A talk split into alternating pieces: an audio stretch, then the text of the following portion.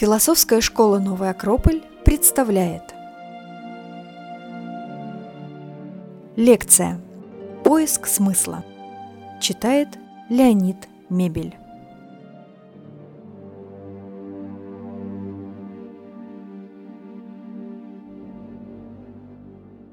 Надо сказать, что в психологии, как вы понимаете, есть очень много направлений, очень много разных сейчас да, школ. Мне кажется, что мне повезло, потому что я уже тогда, когда учился, понял, что мой путь будет связан с именем такого философа и психолога, как Виктор Франк.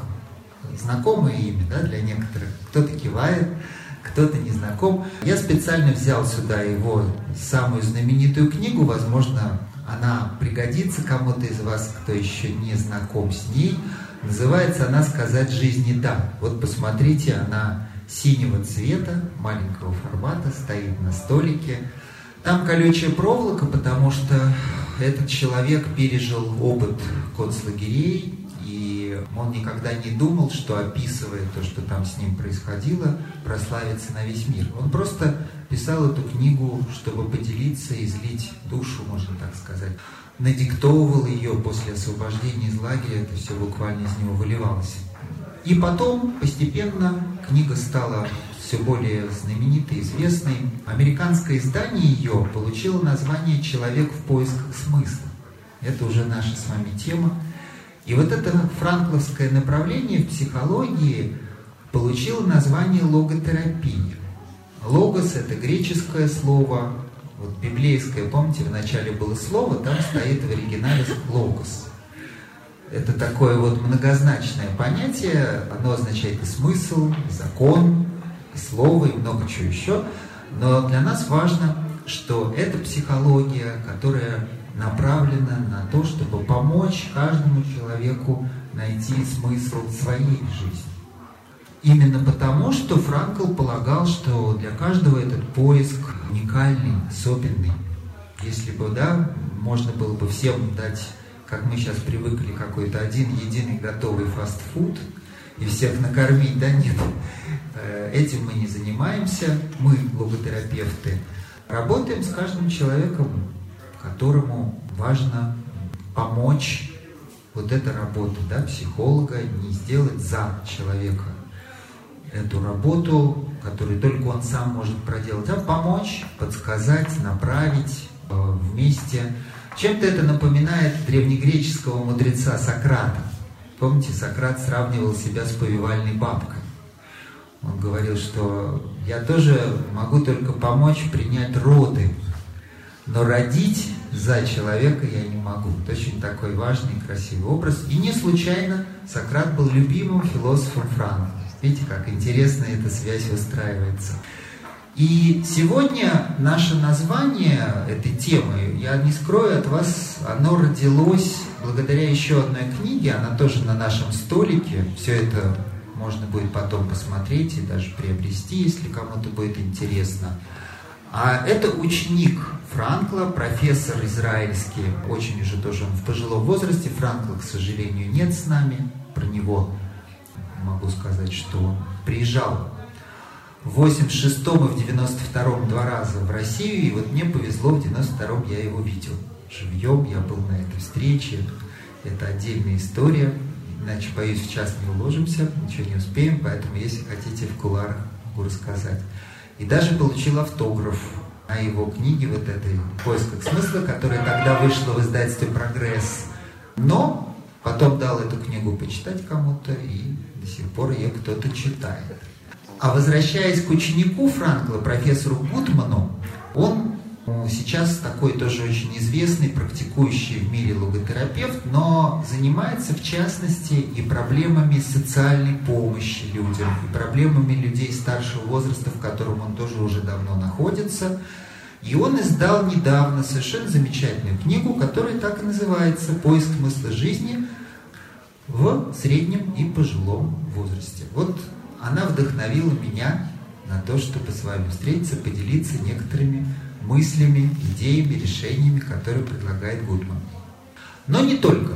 Потому что надо сказать, что здесь, э, в этой теме, мы с вами можем опереться на очень многих мудрых людей, писателей, философов, психологов.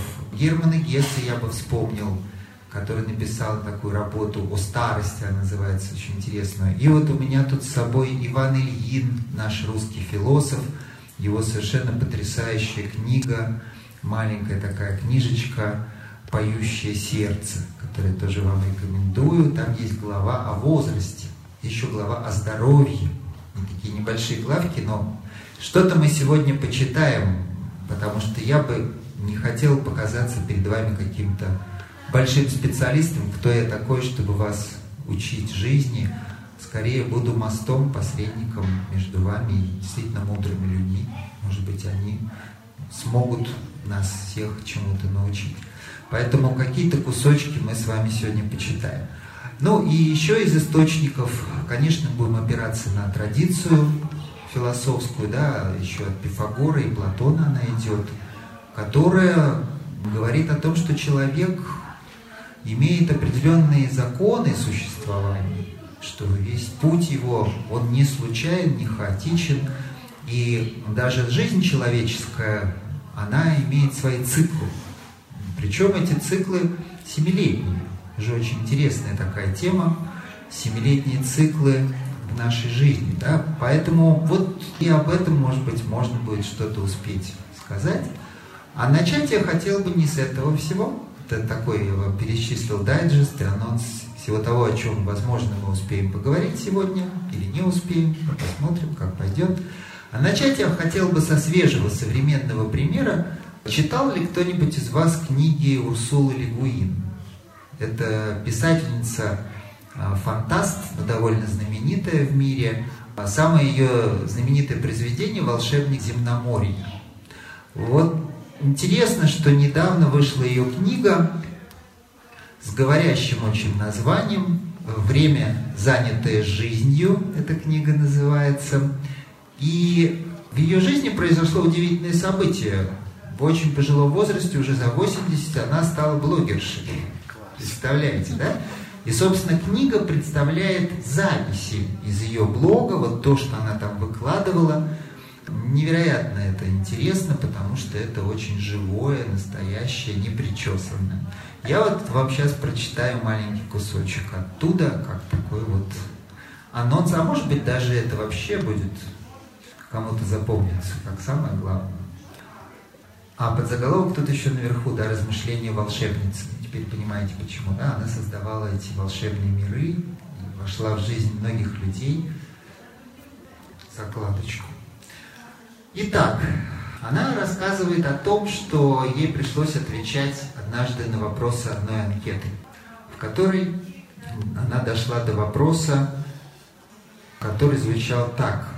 Когда все имеющееся у тебя время свободно, что с ним делать? Да? Вот это вопрос, который может настигнуть иногда людей, уже не работающих, да, которые находятся на пенсии, людей старшего возраста.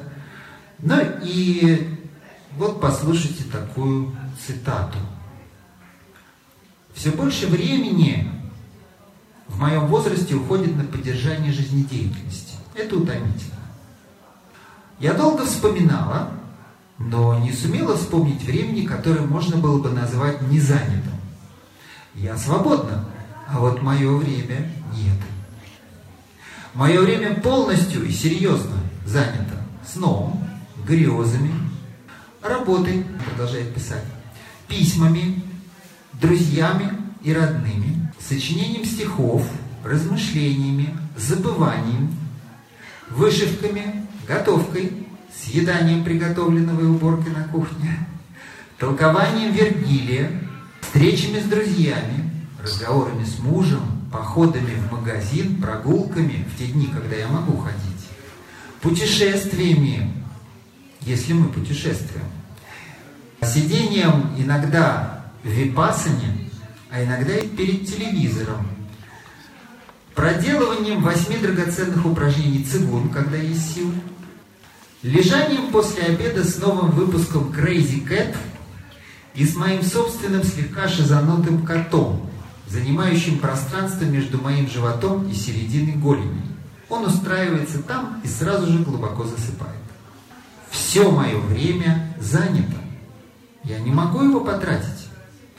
О чем там думают в Гарварде? Это откуда опросник? На следующей неделе мне стукнет 81, и свободного времени у меня нет.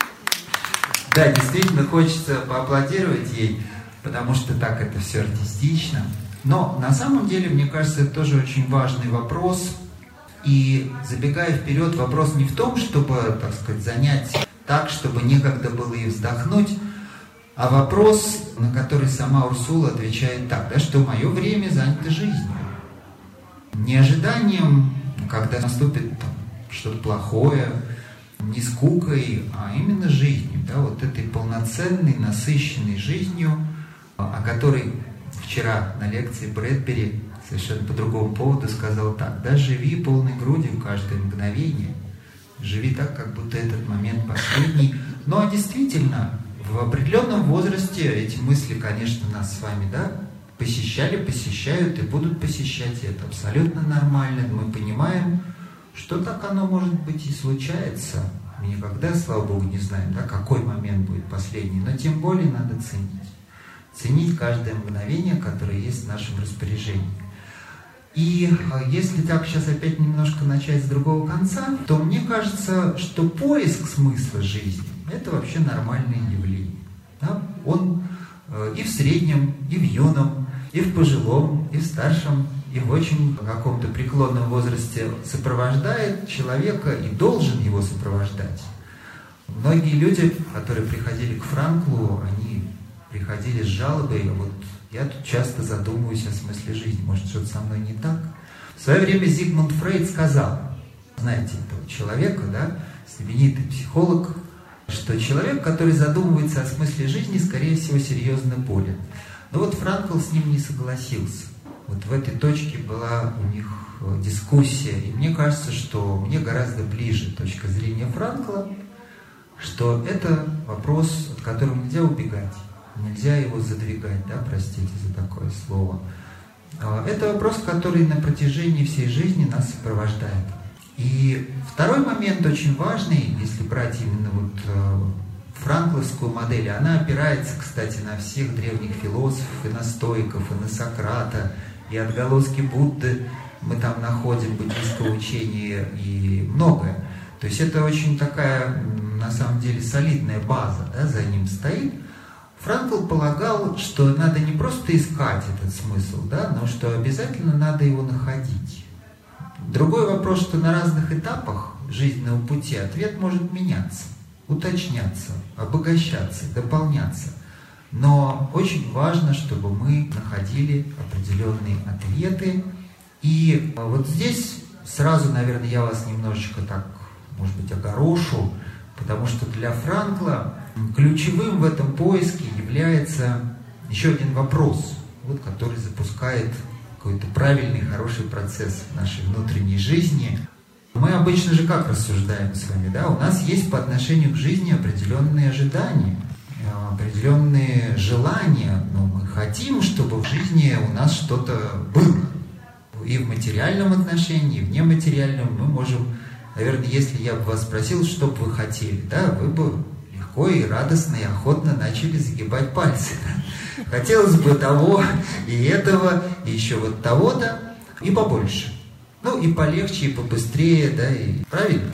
А Франкл переворачивает этот вопрос он себя сравнивал, знаете, с кем? С Коперником, да, который сказал, что нет, не Солнце вращается вокруг Земли, да, Земля вокруг Солнца. Такой переворот в науке, да, он говорит, и здесь переворот будет в том, что мы зададим себе, может быть, впервые в жизни правильный вопрос. Не что я хочу от жизни, а что жизнь хочет от меня. И вот на этот вопрос, что жизнь, судьба, не знаю, Вселенная, мироздание, сейчас очень много да, разных слов используют, Бог, кому как в этом смысле будет удобнее, космический разум, видите, все через запятую, потому что это не зависит от мировоззренческих позиций. Ведь каждый из нас понимает, что есть что-то большее, чем ты сам, верно? Что не вокруг нас вертится Вселенная, что мы ее маленькие частички. И наша задача, говоря словами героя из Ипсоновского произведения «Пер Юнт», возможно, вы его читали или захочется перечитать, потрясающая история человека, который искал всю жизнь ответ на вопрос, кто же он, да, как стать самим собой, как исполнить да, то, для чего ты явился.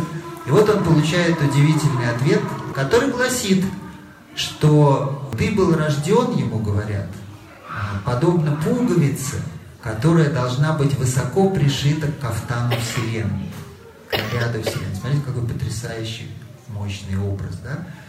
Поэтому вот э, ты должен понять, что этот наряд Вселенной, да, ты маленькая пуговица, но она там имеет какое-то свое место. В чем оно, да, это место? Какое это место? Что я должен делать? Что от меня ожидается?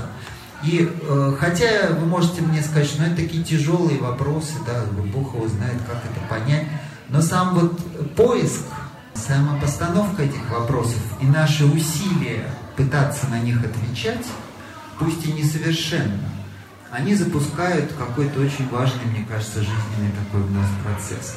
Конечно, подсказки определенные даются.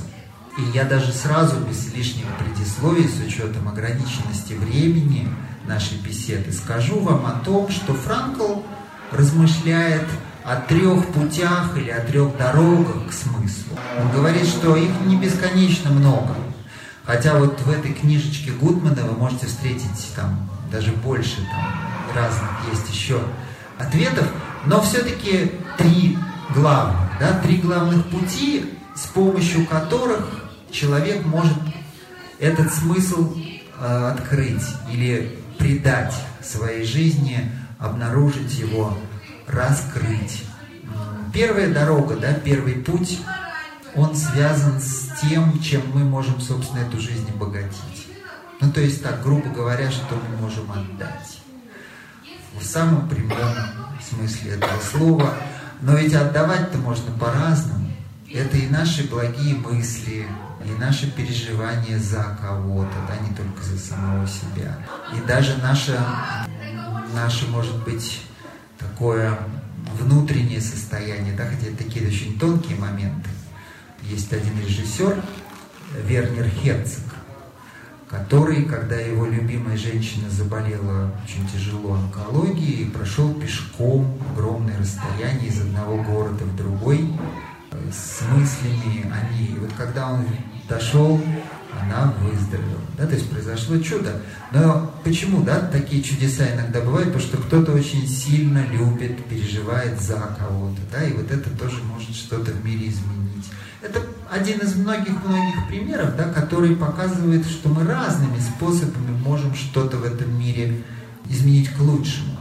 И тогда происходит удивительная история, это уже цитата из Платона, да, что заботясь о счастье других, мы находим собственное. Когда же мы бежим за своим счастьем, оно как синяя птица, да, оно все время ускользает. Кажется, вот оно, раз оно уже упорхнуло. И ты не можешь его догнать. И вот эта первая дорога в самом таком простом, наверное, смысле связана с тем созидательным трудом, ну, даже можно еще сказать, просто той работой, да, которую каждый из нас посвящает очень много лет своей жизни. Видите, Урсула Легуин писательница, поэтому она вот до последнего момента с пером в руках продолжает создавать какие-то творения, которые людям, наверное, тоже помогают что-то понять. Но каждый из нас может заниматься разным делом.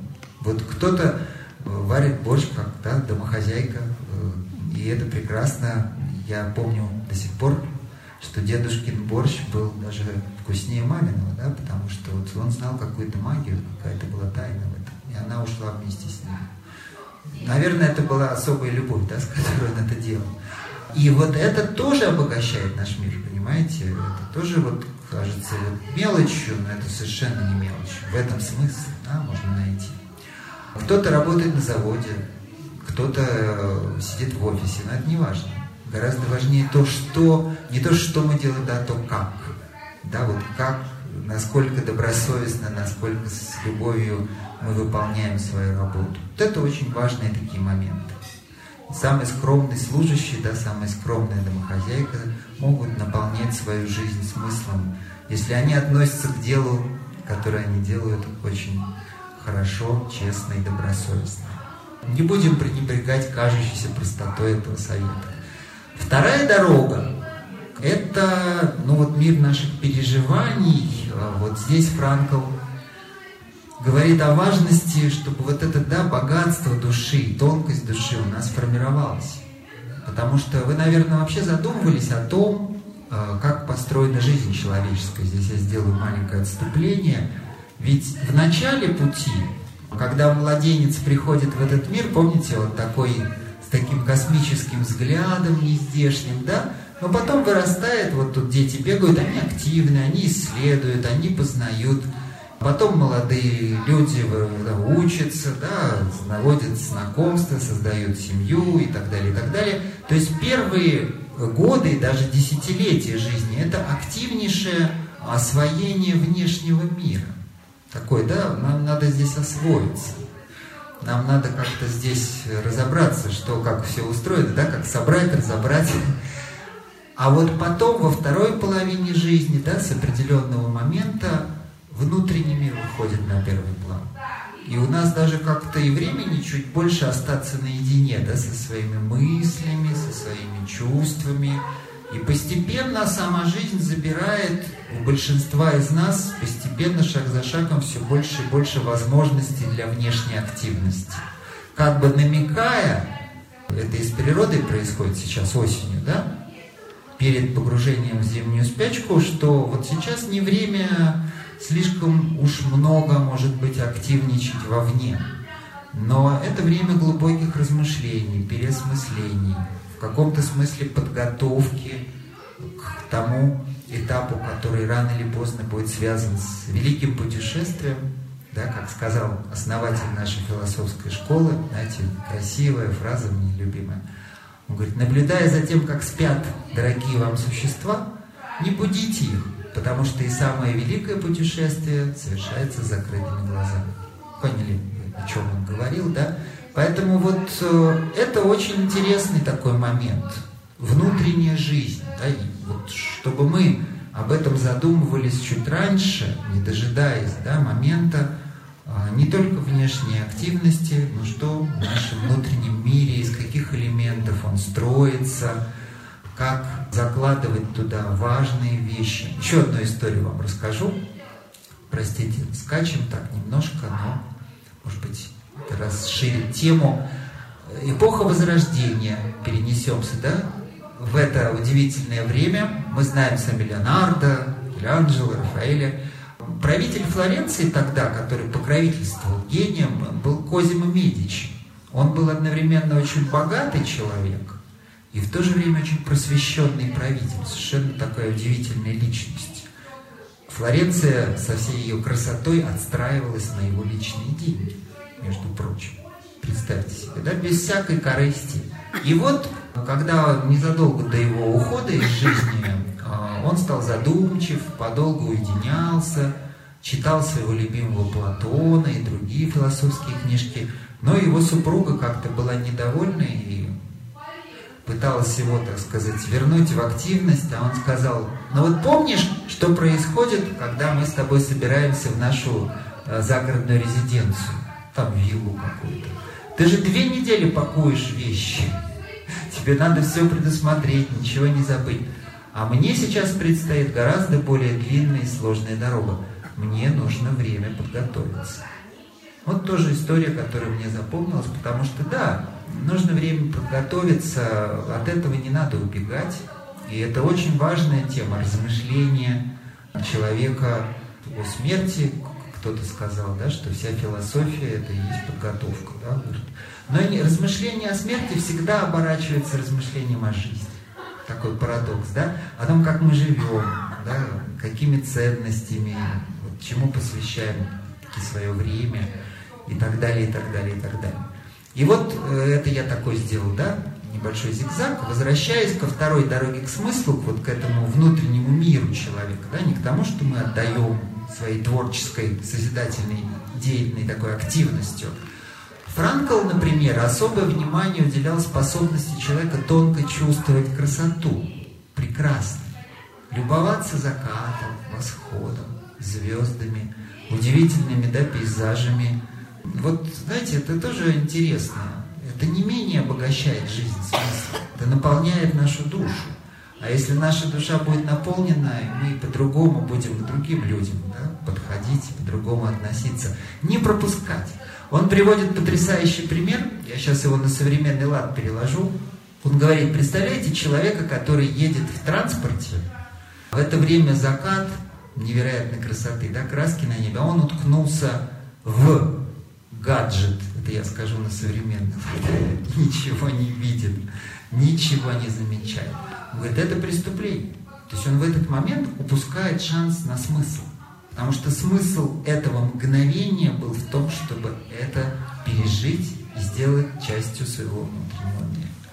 Вот это тоже, обратите внимание, такая тема любопытная, да, не упускать мгновение, да, кажется, что мы заняты, нам некогда, ну как же, да, вот отвлечься на созерцание чего-то, наших бесконечных важных дел. Второй момент, который он здесь выделяет, это любовь, конечно. Да, потому что, ну, это что-то такое особое, я сказать, чувство, не скажешь, да, переживание, что-то большое, многомерное такое. Вот насколько мы способны тоже внутри себя это подпитывать, э, это переживать снова и снова. Отдельная тема, да, безграничная совершенно и очень важная.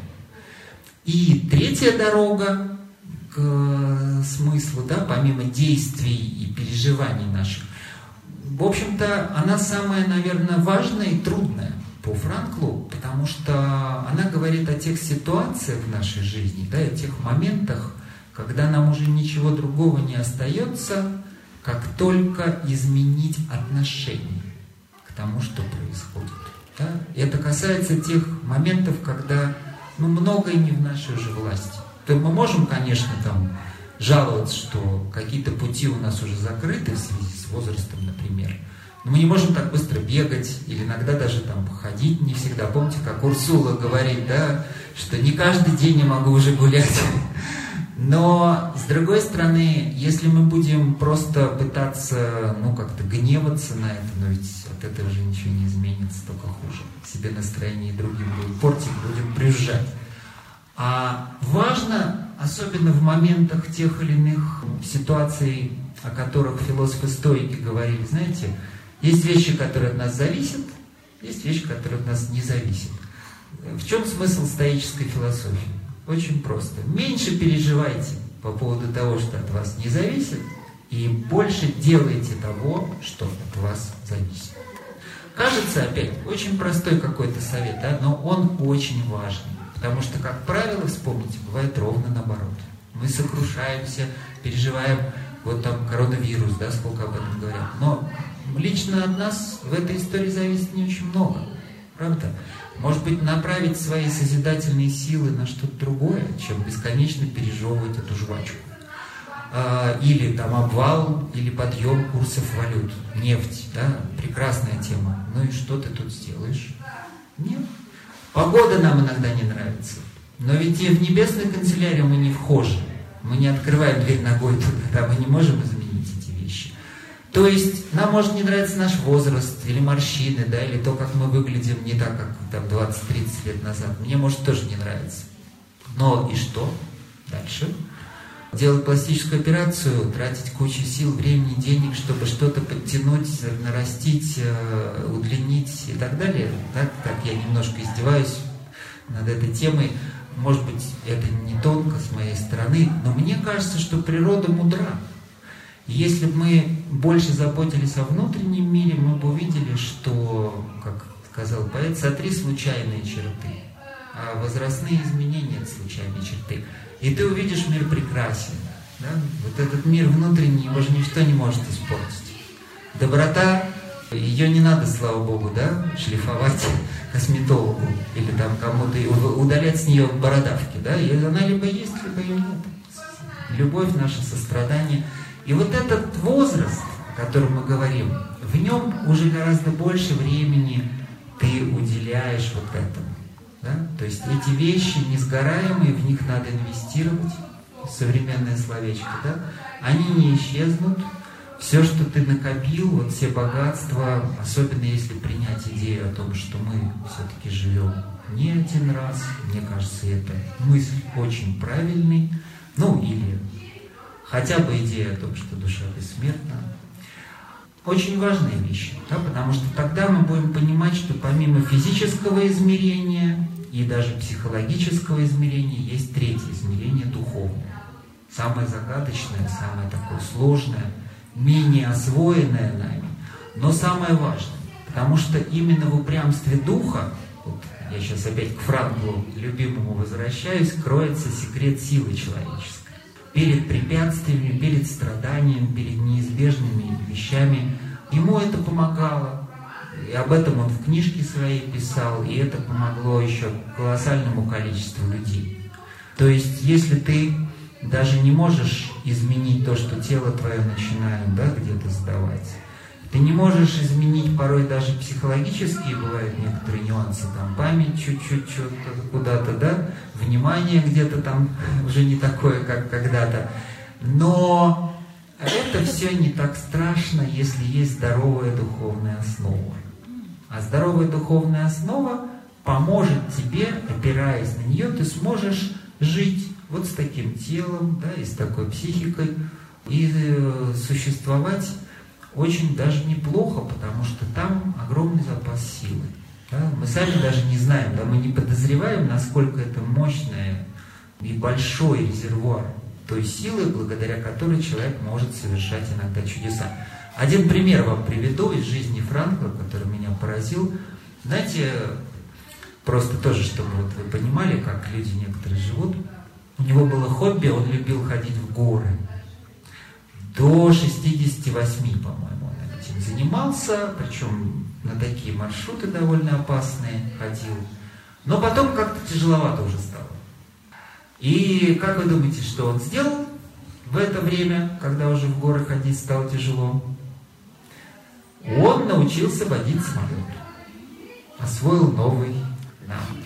Да, и тоже вверх, да, вот чувствуете, вот это стремление вверх, оно очень важное в человеке, да, в прямом и в переносном смысле. И вот есть фотография, как он там с женой, самолетик такой маленький, они первый полет он выучился, такой гордый.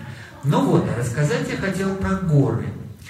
Вот один из последних его походов в горы произошла история. Представляете, уже человек, ну, мягко говоря, не молодой, да, под 70 лет.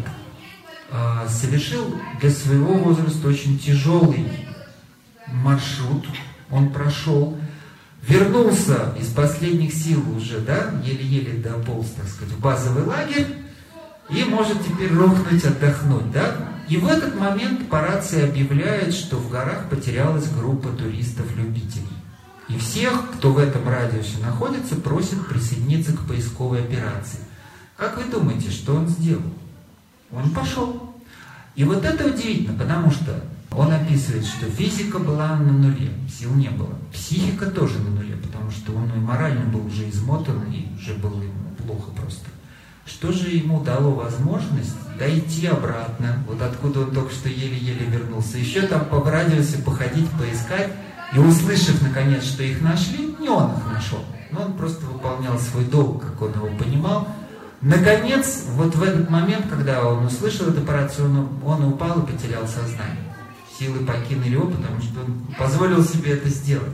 Вот это, конечно, очень интересный момент, и это убеждает нас в существовании в человеке чего-то еще, кроме физического и психического. Чего-то такого, что обладает очень большим запасом практически неиссякаемой энергии. Вот поэтому вот эти примеры мне нравятся гораздо больше, чем теоретические дискуссии. Там есть, что такое духовность, да есть ли она или нет, как ее пощупать, как ее потрогать. Вот пощупали, потрогали и убедились. А это самое главное.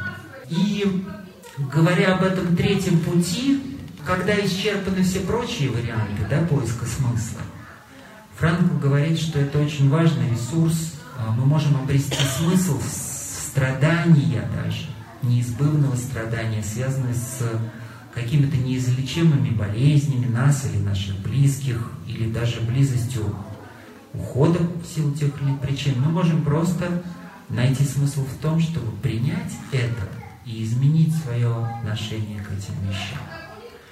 Потому что, как ни странно, именно в страдании, говорит Франкл, человек обретает свой истинный рост, свое истинное величие. Он говорил, что способность достойно переносить эти страдания, которые выпадают на его долю, ну и вообще все ситуации, которые выпадают на его долю, которые он не в силах изменить, вот в этом человек обнаруживает подлинную а, силу своего духа. Или упрямство. У него есть такая, да, вот он, он вел такое упрямство духа. И именно вот это упрямство духа позволяет нам, э, как бы ни было сложно, а сейчас, представляете, действительно сложно.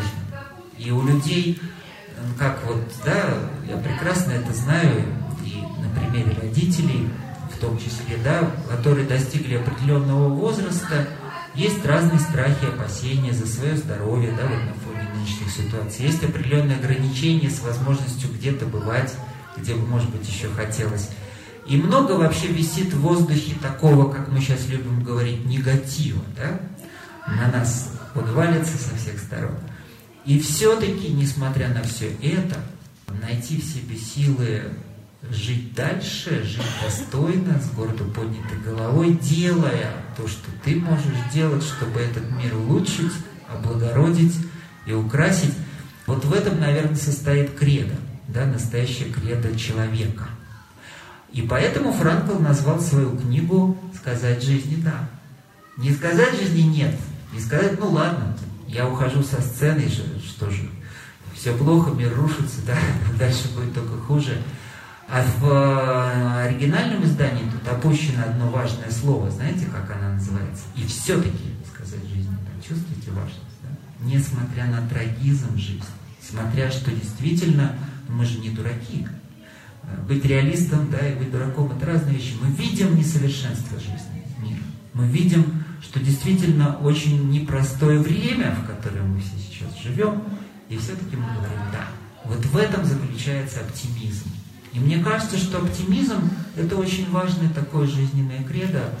Это к вопросу о том, стакан наполовину пустой, да, или наполовину полный. Потому что каждый ответит на этот вопрос по-своему.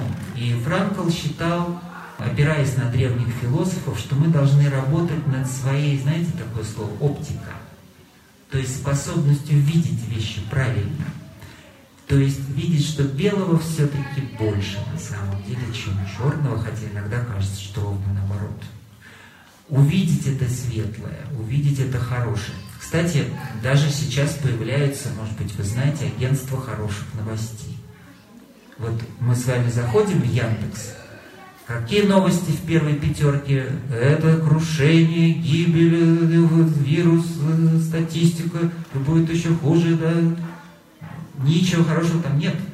Но почему? Не потому, что нет хорошего в мире, потому что кто-то выбрал вот такие новости по своим соображениям, не будем сейчас в этом вдаваться.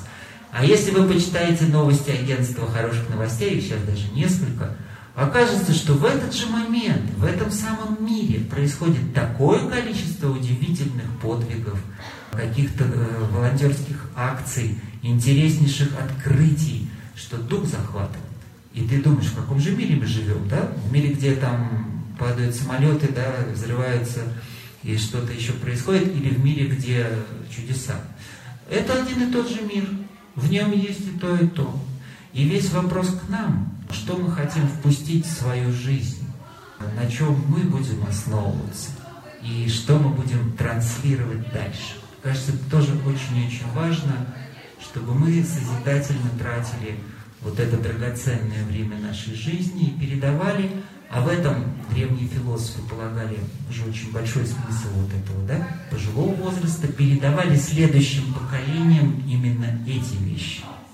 То есть вещи более созидательные, позитивные, светлые, оптимистические. Свой опыт не в том смысле, да, что туда не ходи, там обожжешься, сюда не ходи, ой, вот я уже там обжегся, там, и ты, в общем, сиди и не, не делайся. А опыт совсем другого рода, да? В понимании того, мы же знаем, что молодое поколение будет должно совершить свои ошибки, само собой, да, мы можем говорить все что угодно, они все равно пойдут, а наоборот, направить их путь, да, поддержать их поиск. И вот в этом смысле, мне кажется, это совершенно разные вещи. Да? Понимая, что все равно будут ошибки, но помочь на что опереться, помочь разглядеть те ценности, которые не подведут.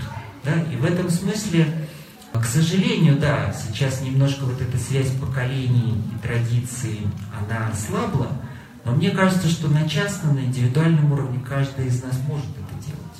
Вот в том пространстве, которое доверено ему. Мы же все равно общаемся, и все равно у нас есть эта возможность. И здесь мы можем сделать больше, чем мы думаем, да, мне так кажется. Я немножко увлекся, проверим, что у нас со временем. Оказывается, оно подходит, да, неумолимо к финалу. Где-то у нас остается минут 10. И я вам сейчас прочитаю совершенно замечательную притчу, которую в своей книге рассказывает Гутман, ученик Франкла. Мне кажется, что в этой притче, помимо вот этих трех дорог, да, к смыслу, о которых мы говорили, и из которых действительно со временем, когда даже закрывается первая, да, меньше созидательной активности, открытым всегда остается вторая и третья, способность переживать, сопереживать, тонко чувствовать и менять свои отношения к тем ситуациям, которые мы не в силах, сказать, да, режиссировать. Помимо всего этого, есть, наверное, одна вещь, может быть, самая важная. Самая важная, которая помогает сделать всю свою жизнь или часть своей жизни, которая нам остается так или иначе прожить, очень и очень осмысленно. Вот какую он рассказывает историю. Это, я даже не установил источник, очень интересная притча. Звучит она так.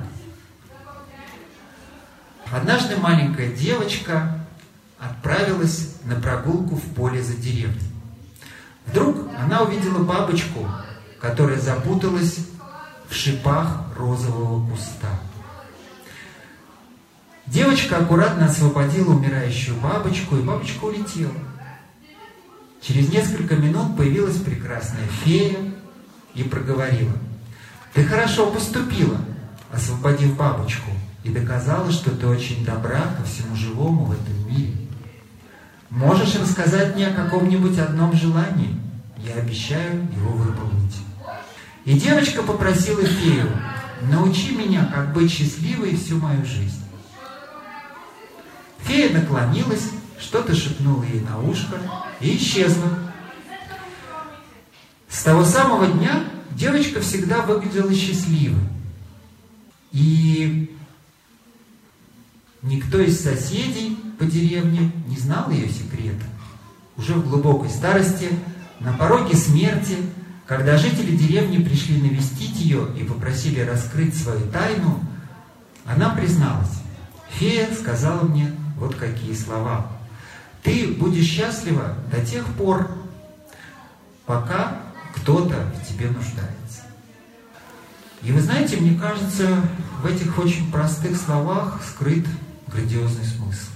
Да? Мы нужны в этом мире. Да? Мы важны в этом мире. Каждый человек, каким бы он сам себе не казался заурядным, маленьким, а, он на самом деле очень важен, очень-очень нужен.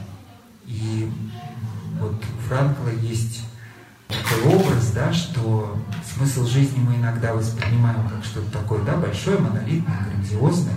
Ну, иногда это неплохо. Но если говорить попроще, то, наверное, самый простой смысл в отдаче. Именно в отдаче, да, в пользе, которую мы приносим. Есть у Германа Гесса сказка такая замечательная, называется «Август».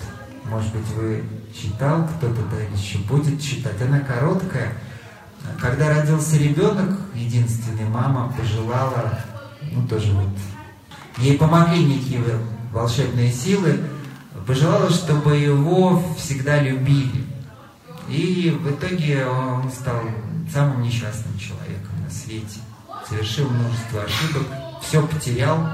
И вот в конце своего пути оказалось возможным изменить это желание, и оно было изменено на противоположное, чтобы он научился любить. И вот финал этой сказки я, к сожалению, не взял с собой, так не, своими словами перескажу.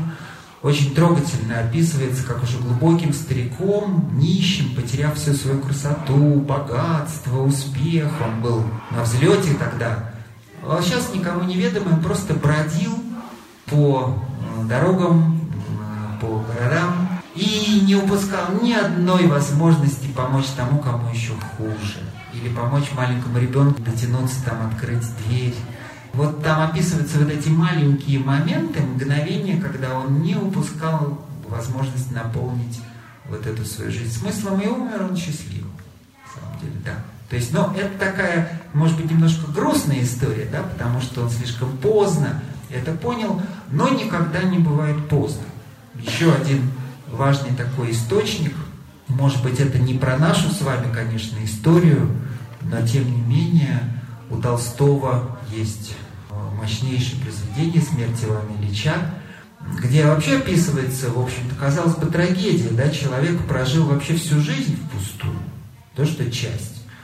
Там, в общем, как все, да, жил ни о чем не думая, беззаботно обманывал, да, и какие-то мелкие интрижки, ничего хорошего, в общем, толкового вроде бы не сделал, и вот на смертном одре в последние дни до него это доходит, да, он как прозревает.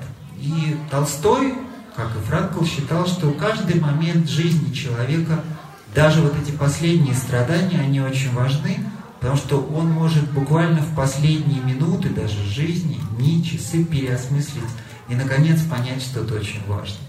Ну вот, почитайте, перечитайте такие вот открытия, да, которые он делает уже тогда, когда, казалось бы, ничего невозможно изменить. Но вот это очень-очень ценно. Даже такой опыт, тяжелый опыт, да, но он очень-очень ценный. Но хочется на какой-то оптимистической, конечно, ноте закончить, да, не, не на такой все-таки, при всей любви к Толстому. И поэтому для финала мы, наверное, вот два слова про еще разные источники, да, которые могут нас укреплять, наполнять нашу жизнь смыслом. И самое последнее, коротенькая цитата из Ильина, как я обещал. Про источники. Есть чудесная книга, тоже можете потом ее посмотреть. Называется «Источники осознанной жизни. Преврати проблемы в ресурсы». Это еще одна ученица Франкла, Элизабет Лукас, чудесный совершенно человек. Я просто вам прочитаю оглавление, чтобы вы понимали, э, как много у нас этих источников есть. Особенно, когда чуть больше времени появляется. Черпать силы философии, черпать силы в литературе, мы на книжной ярмарке, черпать силы в любви, как мы говорили, черпать силы в юморе. Вот еще один потрясающий, кстати, момент. Это очень огромная-огромная сила черпать силы, не оглядываясь назад, да, то есть не застревая в прошлом, сколько бы там ни было не так. Очень важно жить сегодня, смотреть в будущее и строить то, что будет так. Неважно, сколько нам отпущено. Кстати, тоже хотел вам рассказать. В 68 Пришвин встретил свою великую любовь. И Микеланджело тоже. За 80 многие великие писатели создавали свои творения. Да? как поется в одной песне, да, после 40 у Екатерины II только начиналось. Ну и так далее, и так далее. Примеров очень много. На самом деле в любом возрасте может произойти то важное, да, к чему жизнь нас вела. Черпать силы в тишине. Тоже очень важная тема. Не бояться этого одиночества, не бояться его, потому что оно может быть плодотворным и созидательным для нашей души. Черпать силы в вере, есть и такая здесь глава. Видите, источников очень много. И не вопрос, что одно противоречит другому. Видите, и то, и другое. Чем больше у нас этих опор, тем, может быть, будет нам легче наполнять э, свою жизнь смыслом. И для финала кусочек из э, Ильина, книга «Поющее сердце», глава о возрасте, как я и обещал. Заканчивается она, мне кажется, очень красиво он описывает постепенно вот этот путь человека, и каждый возраст Ну, а потом уже говорит вот о чем. О главном, что мы забыли искусство определять свой возраст. Надо определять возраст не по состоянию тела, а по состоянию духа. Надо наслаждаться во всяком возрасте его благороднейшими радостями и разрешать выдвигаемые им духовные задачи. Каждый возраст имеет свои цветы, каждому доступна своя красота. И надо уметь наслаждаться всем этим. И к чему он приходит в конце? Старость вкушает покой и тишину сердца. Она видит перед собой дивный горизонт жизни и наслаждается властью свободного отречения. Это есть время состоявшегося созерцания, сладостных воспоминаний, высшей духовной зрелости. Чудесное бесстрастие дружбы, благодатное богатство осени, одинокое стояние на сторожевой башне, тихое учительство мудреца, мировая скорбь философа, молитва отшельника о страдающих людях. А древнему старцу дано еще больше и выше. Он приобщается к таинственной целесообразности мира во всей ее глубине и благости. Он уже проникает взором в потустороннюю жизнь и готов благословить свой земной конец. Благословляющая любовь, лучезарный закат солнца, предчувствие близкого преображения. Вот такие поэтические образы, красивые, очень, кажется, важные. И последнее, самое последнее, чего хотелось бы пожелать всем нам, чтобы мы оставались вечно молодыми. Вот именно внутри да, и не считали прожитые годы, а чувствовали в себе вот эту самую жизнь, и чтобы наше время, как у Урсулы Львовны, было занято жизнью. Спасибо большое.